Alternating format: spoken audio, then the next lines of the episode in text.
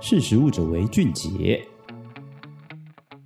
嗨，大家好，欢迎收听《识食物者为俊杰》，我是伊文。自古有着美人杨贵妃爱吃的水果光环——荔枝，即使到了今日，仍旧是大家相当喜爱的水果选择。然而，如此美味的水果，扣除那些鲜红如鳞片般的外表果皮之外，全果实最不能吃的就是中间那颗坚韧的果子了。吃荔枝吐出一大盘的荔枝籽，往往会直接被丢弃。但科学家现在发现，这些荔枝籽其实还有其他的效用。荔枝其实是栽培于热带。与亚热带地区之间，因为滋味香甜，营养价值极高，再加上口感其实广受大众喜爱，具有非常高的商业价值。果皮加上种子，不可食用的部分其实高达全国的百分之四十，这些部分往往会被当成垃圾丢掉。其实先不论对环境的造成的影响，以生产量上来看，全球荔枝每年的总产量大约是两百七十万公吨，其中约有五十四万公吨是来自于种子，可想而知这些东西处理不起来是相当麻烦的。那目前科学家就有一个研究期刊，他们里面提到说，荔枝果子其实具有更高的利用价值。主要的原因是因为果实里面富有丰富的淀粉，这种淀粉有非常多不同运用的可能。研究发现，荔枝籽中的淀粉具有非常多样化的特性，也因此其实它的利用范围也非常的广。举例来说，食品应用上常作为粘稠剂或是糊料的氧化淀粉，在荔枝籽里面就有。在用时，因为粘性比较低，不耐热且透明度高，因此可用于糖果之中。透过交联改变特性的淀粉，则是可以表现出耐高温、剪切和颗粒溶胀稳定性以及耐酸等特性。这些交联淀粉在酱汁、汤、蘸料、肉汁，或者是水果馅饼，或者是布丁等等，都是一个非常好的增稠剂的使用。那透过酸改变的淀粉，其实这种淀粉在冷热条件下可以展现出比较低糊粘度，因此可以适用于蛋黄酱或者是沙拉酱。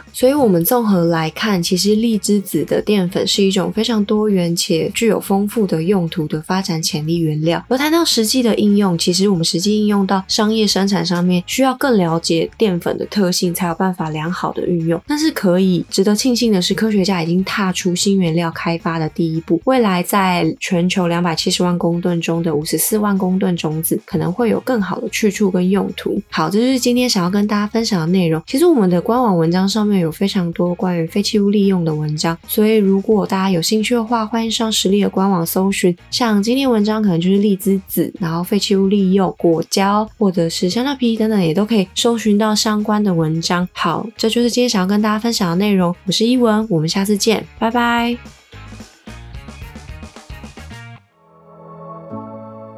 识食物者为俊杰。